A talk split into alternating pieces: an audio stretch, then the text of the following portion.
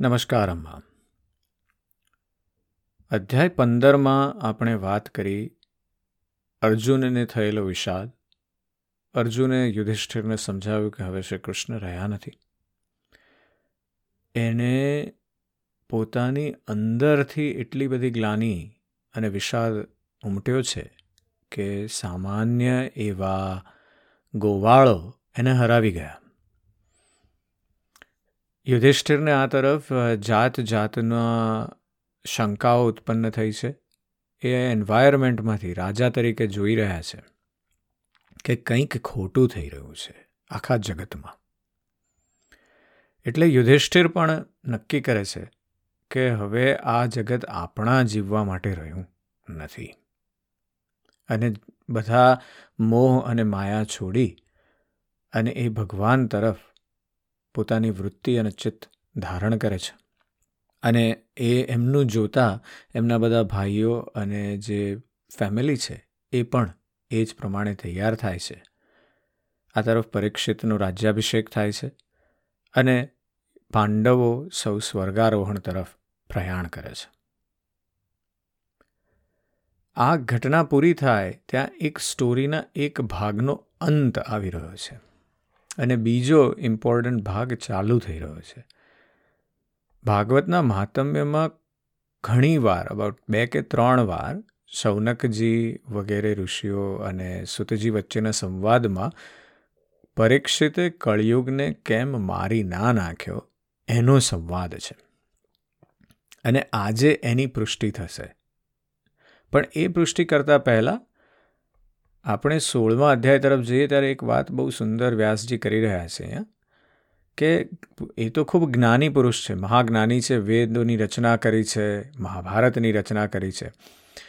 એમણે વેદોમાં જે સમાજનો નિચોડ કાઢ્યો એ બધાને સમજી શકાય એમ હતો નહીં. એટલે એમણે એને ઓર સરળ બનાવ્યું, મહાભારત દ્વારા. હવે મહાભારતથી પણ સરળ કેવી રીતે બને? કારણ કે ભક્તિ યોગમાં તો કોઈ જ્ઞાનની વાત નથી. તો એ કરવા માટે વ્યાસજી સામે એક ઇવન મોટી વધારે ચેલેન્જ છે. અને અહીંયા એ એ ચેલેન્જને ટેકલ કરી રહ્યા છે. એટલે સોળમા અધ્યાયમાં ધર્મ અને પૃથ્વી વચ્ચેનો સંવાદની આજે આપણે વાત કરવી છે. પણ એ કરીએ, એ પહેલાં પરીક્ષિતજીના દિગ્વિજયની વાત કરીશું અને પછી ધર્મ અને પૃથ્વી વચ્ચેના સંવાદની વાત કરીશું. તો સુતજી કહે છે કે, હે સૌનકજી, પાંડવોના મહાપ્રયાણ પછી ભગવાનના પરમ ભક્ત રાજા પરીક્ષિત શ્રેષ્ઠ બ્રાહ્મણોના ઉપદેશ મુજબ પૃથ્વીનું શાસન કરતા હતા. તેમના જન્મ સમયે જ્યોતિષીએ કીધું હતું, એ બધા જ ગુણો એમનામાં વિદ્યમાન હતા. એમણે ઉત્તરની પુત્રી ઈરાવતી સાથે લગ્ન કર્યું અને તેમને જન્મેજય વગેરે ચાર પુત્રો જન્મ્યા. કૃપાચાર્યને આચાર્ય બનાવીને તેમણે ગંગા કિનારે ત્રણ અશ્વમેઘ યજ્ઞો કર્યા, જેમાં બ્રાહ્મણોને પુષ્કળ દક્ષિણા આપી અને યજ્ઞોમાં તો દેવતાઓએ પ્રત્યક્ષ પ્રગટ થઈ અને પોતાનો ભાગ ગ્રહણ કર્યો. એક વખત દિગ્વિજય કરતી વખતે એમણે જોયું કે શુદ્રના રૂપમાં કળિયુગ રાજાનો વેશ ધારણ કરી અને એક ગાય અને બળદની જોડને ઠોકરો મારી રહ્યો છે. ત્યારે તેમણે તેને બળપૂર્વક પકડીને દંડ આપ્યો. એટલે આ સમયે સૌનકજી પૂછે છે સુતજીને. કહે છે કે, હે મહાભાગ્યવાન સુતજી, દિગ્વિજય વખતે મહારાજ પરીક્ષિતે કળિયુગને દંડ જ આપીને કેમ છોડી મૂક્યો? મારી કેમ ન નાખ્યો? કારણ કે રાજાનો વેશ ધારણ કરવા છતાં પણ તે હતો તો શુદ્ર જ. જેણે ગાયોને લાતો મારી હતી. અને સૌનકજી કહે છે કે આ વાતમાં ખાસ કરીને શ્રી કૃષ્ણ તરફની કોઈ ગતિ હોય તો અમને જણાવો. એટલે સુતજી કહે છે કે રાજા પરીક્ષિત કુરુજાંગલ દેશના સમ્રાટ રૂપે નિવાસ કરતા હતા અને એમને ખ્યાલ આવી ગયો હતો કે કળિયુગનો પ્રવેશ થઈ ગયો છે. આવી અપ્રિય ઘટના સાંભળીને પણ યુદ્ધનો અવસર તો મળી ગયો એવું વિચારીને તેઓ દુઃખી થયા ન હતા. અને પછી તો પરીક્ષિતે પોતાનું ધનુષ્ય હાથમાં લીધું, ઘોડાઓ જોતરી દીધા અને સુસજ્જિત થઈ અને દિગ્વિજય માટે રથની, રથ લઈ અને નગરની બહાર નીકળી પડ્યા. એમની સાથે એમના રથ, હાથી, ઘોડા પાયદળની ચતુરંગીણી સેના ચાલી રહી હતી. અને એમણે પછી ભદ્રાશ, કેતુમાલ, ભારત, ઉત્તર કુરુ કિમપુરુષ વગેરે ખંડોને જીતી અને ત્યાંના રાજાઓ પાસેથી ભેટો લીધી. તેમને તે રાષ્ટ્રોમાં સર્વત્ર પોતાના પૂર્વજ મહાત્માઓનો સુયસ સાંભળવા મળ્યો. જ્યારે પાંડવો જતા રહ્યા હશે અને પરીક્ષિતનું રાજ્ય ચાલુ થયું હશે, ત્યારે કેટલાક રાજાઓ પાછા પોતપોતાની રીતે સીમાંત પ્રદેશો જેને કહેવાય, એ લોકોએ પોતાનું રાજ્ય પાછું સ્થાપ્યું હશે. એટલે વળી પાછું પેલું રાજ્યની રેખાઓ બદલાયા કરી હશે, એ વખતે પાછું પરીક્ષિતે પોતાના રાજ્યનો વિસ્તાર કર્યો છે. આ સમયે જ્યાં જ્યાં પણ પરીક્ષિતને એમના પૂર્વજોનો યશોગાન અને શ્રીકૃષ્ણનો મહિમા પ્રગટ થતો સંભળાયો ત્યાં ત્યાં એમનું પ્રસન્નતા વધતી ગઈ. એમને એ પણ ખ્યાલ આવ્યો કે કેટલે સુધી એમના પૂર્વજોની પ્રશંસા પહોંચેલી છે. ફોર એક્ઝામ્પલ હું એક બહુ સામાન્ય વાત કરું, તો હું ફિનલેન્ડમાં જઉં ત્યારે ત્યાં ચોકલેટનું નામ જે છે ફિનલેન્ડમાં એને શુક્લા કહે છે. અને એટલે બસ મને મજા એ આવે કે ભાઈ છે ને આપણા નામનું, આપણા પોતાના પૂર્વજોના સરનેમનું કોઈ જગ્યાએ ચોકલેટ તરીકે કેવું સુંદર મજાનું વાત છે. પણ એવી પણ નાની નાની વાતો હોય, એવી રીતે પણ આપણને જે પ્રસન્નતા આવે તો આપણા પૂર્વજોને ગાન પ્રશંસા થતી હોય, એમાં લોકોને કેટલી બધી મજા આવે. એટલે પરીક્ષિત ખૂબ ખુશ છે અને જ્યારે પણ એ સાંભળે આવી પ્રસન્નતા, ત્યારે એમના નેત્રો પ્રેમથી ખીલી ઉઠતા, ઉદારતાપૂર્વક એ બહુમૂલ્ય વસ્ત્રો અને મણીઓનો હાર ઉપહાર રૂપે આપતા હતા. એમણે સાંભળ્યું કૃષ્ણ કેવી રીતે પાંડવોની રક્ષા અને સેવા બે કરતા હતા. આટલો મહાપુરુષ જ્યારે આપણી રક્ષા અને સેવા કરે, પછી તો બીજું કશું શું જીવનમાં બાકી રહ્યું? અને આ સમય આ રીતે પસાર થઈ રહ્યો હતો, ત્યારે તેમની છાવણીથી થોડીક જ દૂર એક આશ્ચર્યજનક ઘટના બની. કે ધર્મ જે છે, એ વૃષભ અથવા બળદનું રૂપ ધારણ કરીને એક પગે ભમી રહ્યો છે. બહુ બહુ ઇન્ટરેસ્ટિંગ વાત કરી અહીંયા, વ્યાસજીએ. એક પગે બળદનું ભમવું એ કંઈ બહુ સમજાય એવી વાત નથી. તો એક પગ એટલે શું? અને એક પગે પ્રાણી, ચાર પગું પ્રાણી, એક પગે એમાંય બળદ જેવું ભારેખમ પ્રાણી કેવી રીતે ચાલી શકે? હવે વેદ હોત તો વ્યાસજીએ અહીંયા આવું બળદની વાત જ ના કરી હોત. એમણે માત્ર એક શ્લોકમાં સમજાવી દીધું હોત કે ભાઈ ધર્મ છે અને ધર્મને આવું, ધર્મ આ રીતે હોય. મહાભારત હોય તો આવી જ રીતે કંઈક સ્ટોરી કીધી હોય, પણ એ સ્ટોરીમાં પણ થોડુંક પાછું વેદનું જ્ઞાન હોય. અહીંયા તો સામાન્ય કરી દેવું છે કે જેથી બધાને સમજણ પડે. તો ધર્મ એ વૃષભનું રૂપ ધારણ કરીને એક પગે ભમી રહ્યો છે. તો આ ધર્મના પગ શું? તો ધર્મના ચાર પગ છે. તપ, પવિત્રતા, દયા અને સત્ય. આના વિશે આપણે પછી પાછી વાત કરવી છે, પણ ખાસ આ યાદ રાખવાનું છે કે ધર્મના ચાર પગ છે. તપ, પવિત્રતા, દયા અને સત્ય. એટલે કહે છે કે ધર્મના ત્રણ પગ નાશ પામ્યા છે અને એક પગ હજી છે. અને એ રીતે ધર્મ ભૂમિ ઉપર ઘૂમી રહ્યો છે અને ત્યાં એક સ્થળે ગાયના રૂપમાં એને પૃથ્વીનો ભેટો થયો. પુત્રના મૃત્યુથી દુઃખી માતાની જેમ તેની આંખોમાંથી આંસુ વહી રહ્યા છે. તેનું શરીર તેજહીન થઈ ગયું છે એટલે ધર્મએ પૃથ્વીને પૂછ્યું એક બળદ અને ગાય વચ્ચેનો સંવાદ છે. એટલે કે પેલી બહુ સામાન્ય વાત કરી દેવી છે વ્યાસજીને, પણ એ સામાન્ય વાતની અંદર ઘૂરતા ખૂબ છે. ધર્મ કહે છે કે, હે કલ્યાણી, કુશળ તો છે ને? તારું મુખ થોડું મ્લાન થઈ ગયું છે. તું તેજહીન બની રહી છે. લાગે છે કે તારા હૃદયમાં જરૂર કંઈ ને કંઈ દુઃખ છે. શું તારા કોઈ સંબંધી દૂરના દેશમાં ચાલ્યા ગયા છે? કે જેનાથી તું આટલી ચિંતા કરી રહી છે?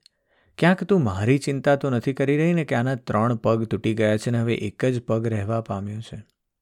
સંભવ છે કે તું પોતાના માટે શોક કરી રહી હોય, કે હવે શુદ્રો તારા પર શાસન કરશે? તને તે દેવતાઓ માટે પણ ખેદ થવાનું શક્ય છે કે જેમને હવે યજ્ઞોમાં આહુતિ આપવામાં આવતી નથી? અથવા તે પ્રજા માટે પણ ખેદ થતો હોય કે જે વર્ષા નહીં થવાના કારણે દુખાળ અને ભૂખમરાથી પીડિત થઈ રહી છે?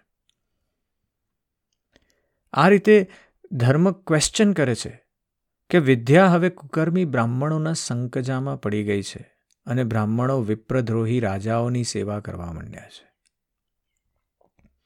એ કહે છે કે તું રાક્ષસ જેવા મનુષ્ય વડે સતાવવામાં આવેલી અરક્ષિત સ્ત્રીઓ માટે તથા દુઃખાર્થ બાળકો માટે શોક કરી રહી છું. એ કહે છે કે આજના આજના રાજાઓ તો માત્ર નામ માત્રના છે. તેમણે મોટા મોટા દેશોને પણ ઉજ્જડ કરી નાખ્યા છે. શું તું આવા રાજાઓ અને દેશો માટે શોક કરી રહી છે? આજની પ્રજાની ખાણી, પીણી, વસ્ત્ર, સ્નાન, સ્ત્રી સહવાસ વગેરેમાં શાસ્ત્રોક્ત નિયમોનું પાલન નહીં થતાં સ્વેચ્છાચાર પ્રમાણે પ્રજા રત રહી રહી છે. તો તું શું એના માટે દુઃખી છું? મા પૃથ્વી, હવે સમજમાં આવ્યું હોય ન હોય, તને ભગવાન શ્રી કૃષ્ણનું સ્મરણ થઈ રહ્યું છે. કારણ કે તેમણે તારો ભાર ઉતારવા માટે જ અવતાર લીધો હતો અને એવી લીલાઓ કરી હતી કે જે મોક્ષનું પણ અવલંબન છે. તેમણે હવે લીલાઓ સમેટી લીધી હોવાથી તેમના પરિત્યાગથી તું દુઃખી થઈ રહી છે. હે વસુંધરા, તારા ક્લેશનું કારણ શું છે? તે જણાવ, જેથી તું આટલી દુર્બળ થઈ ગઈ છું.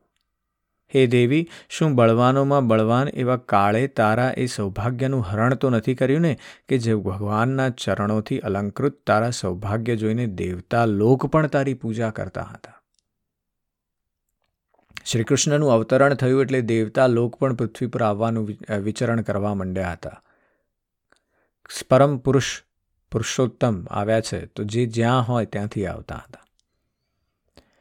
એટલે પૃથ્વી ધર્મને જવાબ આપે છે અને જવાબ આપતા પહેલાં આપણે ધર્મની ધર્મના ક્વેશ્ચનને પણ સમજી લઈએ. ધર્મનો ક્વેશ્ચન કેવા પ્રકારનો છે?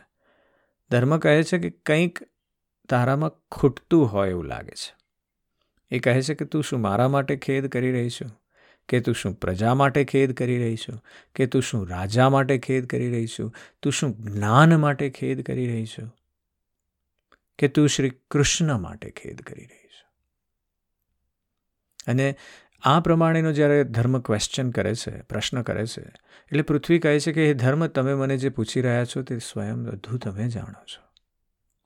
જે ભગવાનના આશ્રયે તમે સમસ્ત સંસારને સુખ આપનારના પોતાના ચારે ચરણોથી યુક્ત હતા. અને અહીંયા એક બહુ સુંદર વાક્ય જે કહે છે પૃથ્વી ધર્મને, એ મારે આપને સંભળાવવું છે. પણ એની સાથે એક બીજી એક નાનકડી ટીકા પણ જોડીશ. તો એ કહે છે કે જેમનામાં સત્ય પવિત્રતા દયા ક્ષમા ત્યાગ સંતોષ સરળતા શમ દમ તપ સમતા તિતિક્ષા ઉપરતિ શાસ્ત્ર વિચાર જ્ઞાન વૈરાગ્ય ઐશ્વર્ય વીરતા તેજ બળ સ્મૃતિ સ્વતંત્રતા કૌશલ કાંતિ ધૈર્ય કોમળતા નિર્ભીકતા, વિનય, શીલ, સાહસ, ઉત્સાહ, બળ, સૌભાગ્ય, ગંભીરતા, સ્થિરતા, આસ્તિકતા, કીર્તિ, ગૌરવ અને નિરંકારપણું. આ ઓગણચાલીસ દિવ્ય ગુણો તથા મહત્વાકાંક્ષી મનુષ્ય વડે વાંછનીય એવી શરણાગત વત્સલતા બીજા પણ ઘણા બધા મહાન ગુણો તેમની સેવા કરવા માટે નિત્ય નિરંતર નિવાસ કરે છે. એવા સમસ્ત ગુણોના આશ્રયભૂત સૌંદર્યધામ ભગવાન શ્રીકૃષ્ણ આ સમયે લોકમાંથી પોતાની લીલાઓ સમેટી લીધી છે અને સંસાર કળિયુગની કુદ્રષ્ટિથી શિકાર થઈ રહ્યો છે એ જોઈને મને ઘણો શોક થાય છે. આમ કરીને પૃથ્વી ચાલીસ એવા ગુણોની વાત કરે છે. જે ગુણોને ઇંગ્લિશમાં ટ્રેટ કહેવામાં આવે છે. એટલે કે તમારા પોતાના લક્ષણ શું છે? અને એ કહે છે કે શ્રી કૃષ્ણમાં આ ચાલીસ પ્રકારના ચોક્કસ લક્ષણો છે. તો એ તો એને મહાપુરુષ, પુરુષોત્તમ બનાવી રહ્યા છે, ભગવાન બનાવી રહ્યા છે. તો માણસમાં આ ગુણો કેવી રીતે જોવા? તો વેસ્ટર્ન કલ્ચરમાં, ખાસ કરીને સોશિયલ સાયકોલોજી નામના ફિલ્ડમાં, એવા પાંચ ગુણોની વાત કરવામાં આવી છે. એને કહેવાય છે બિગ ફાઈવ અને એ પ્રમાણે માણસનું, માણસની પર્સનાલિટી સમજી શકાય. અને પાંચ ગુણોનું નામ છે. પહેલું નામ છે એને ઓશન, એવું કહે છે. O C E A N ઓશનમાં પહેલો ટ્રેટ જે છે, પહેલો ગુણ જે છે, એ ઓપનનેસ ટુ એક્સપિરિયન્સ છે. એટલે કે તમે કેવા સ્પોન્ટેનિયસ છો, તમે કેવા ઇમેજિનેટિવ છો, તમે પ્રેક્ટિકલ છો કે નહીં? એ પ્રકારના તમે નવા નવા એક્સપિરિયન્સ કરવા તૈયાર છો કે નહીં? ઓપનનેસ ટુ એક્સપિરિયન્સ માણસ. પછી કહે છે, બીજો ગુણ જે છે કોન્સેન્શિયસનેસ છે. એટલે કે તમે ઓર્ગેનાઇઝડ છો કે ડિસઓર્ગેનાઇઝ છો? તમે કેરફુલ છો કે નહીં? તમે બહુ ઇમ્પલ્સિવ છો? કે તમે વિચારીને ધ્યાનથી માર્ગ પકડો છો? ત્રીજો ગુણ છે, એનું નામ છે એક્સ્ટ્રોવર્ઝન આપણે ઘણી વખત કહીએ છીએ, આ તો એક્સ્ટ્રોવર્ટ છે ને આ તો ઇન્ટ્રોવર્ટ છે. એટલે કે બહુર્મુખી છે અને અંતર્મુખી છે. એટલે કે તમે કેવા પ્રકારના માણસ છો? એ એ એગ્રીએબલની વાત છે. કે તમે કોઓપરેટિવ છો, તમે બીજાને ટ્રસ્ટ કરો છો, તમે બીજાને હેલ્પફુલ છો કે નહીં? અને પાંચમા ગુણની વાત છે ન્યુરોટિસિઝમ એટલે કે તમે કેવી બેલેન્સ્ડ પર્સનાલિટી છો. તમે આખો વખત દુઃખ જ જોઈ શકો છો કે સુખ સુખ જ જોઈ શકો છો. કેવા પ્રકારના વ્યક્તિ છો? એટલે આ પાંચ ગુણોની પ્રવૃત્તિઓને જાણીને તમે માણસની પર્સનાલિટી જાણી શકો. બહુ સુંદર વાત છે. પણ વ્યાસજી કહે છે કે પુરુષોત્તમ જે છે ને, એને પાંચથી નહીં ચાલે. એ તો એનાથી પચાસ ગણું આગળ છે. એટલે એના પ્રમાણે એ જણાવે છે કે ચાલીસ ગુણોની વાત કરે છે. મેં જે નામ આપ્યા, સત, શરૂ કર્યું, આપણે સત્યથી માંડીને નિરંગ નિરહંકાર પણ અને ત્યાં સુધી પહોંચવાની જે વાત છે, એ કહે છે કે આ બધા ગુણો ધીમે ધીમે ક્ષય થઈ રહ્યા છે પૃથ્વી ઉપરથી, કારણ કે હવે ભગવાન જતા રહ્યા છે. એટલે પૃથ્વી કહે છે કે પોતાના માટે દેવતાઓના શ્રેષ્ઠ એવા તમારા માટે દેવતા, પિતૃઓ, ઋષિઓ સાધુઓ અને સમસ્ત વર્ણો અને આશ્રમોના મનુષ્યો માટે હું શોકગ્રસ્ત થઈ રહી છું. જેમની કૃપાદ્રષ્ટિ મેળવવા માટે બ્રહ્મા વગેરે દેવતાઓ પણ શરણાગત થઈ અને ઘણા દિવસો સુધી તપ ત્યાગ કરતા હતા, તે લક્ષ્મી, તે લક્ષ્મીજીના જે પતિ છે, એ પૃથ્વીનો પરિત્યાગ કરી અને હવે એમના વૈકુંઠ લોકમાં પહોંચી ગયા છે. એ જ્યારે અહીંયા હતા, ત્યારે મારી શોભા ત્રણેય લોક કરતાં વધી ગઈ હતી, પણ મારા સૌભાગ્યનો હવે અંત આવી ગયો છે. ભગવાને મુજ અભાગણીને ત્યજી દીધી છે. લાગે છે કે મને પોતાના સૌભાગ્ય પર ગર્વ થઈ ગયો હતો, તેથી જ તેમણે મને આ સજા કરી છે. એ કહે છે કે આ રીતે જે અસુર રાજાઓના સમુદાયોની સેના સેંકડો અક્ષિણીઓમાં હતી, જે મુજ પૃથ્વી માટે અત્યંત ભારરૂપ હતી, તે ભારને પોતાની ઈચ્છાથી જ શ્રીકૃષ્ણએ ઉતારી દીધો. કુરુક્ષેત્રની વાત કરે છે. અને એમણે અવતાર લીધો, એ પહેલાં તમારી દુઃખદ સ્થિતિ જોઈને તમારા જે પગ ઓછા થઈ ગયા હતા, તેને તેમણે જ પોતાના પરાક્રમથી તમને ચાર પગથી પૂર્ણ કર્યા હતા, પણ વળી પાછા ધર્મ તમે આ પાછા એક પગે થઈ ગયા છો. પૃથ્વી ખૂબ જ શોકગ્રસ્ત છે.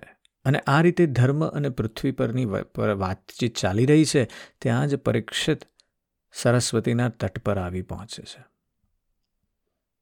આ સોળમા અધ્યાયના અંતની વાત છે. સત્તરમા અધ્યાયમાં પરીક્ષિતને કળયુગના દમનની વાત આપણે કરવી છે.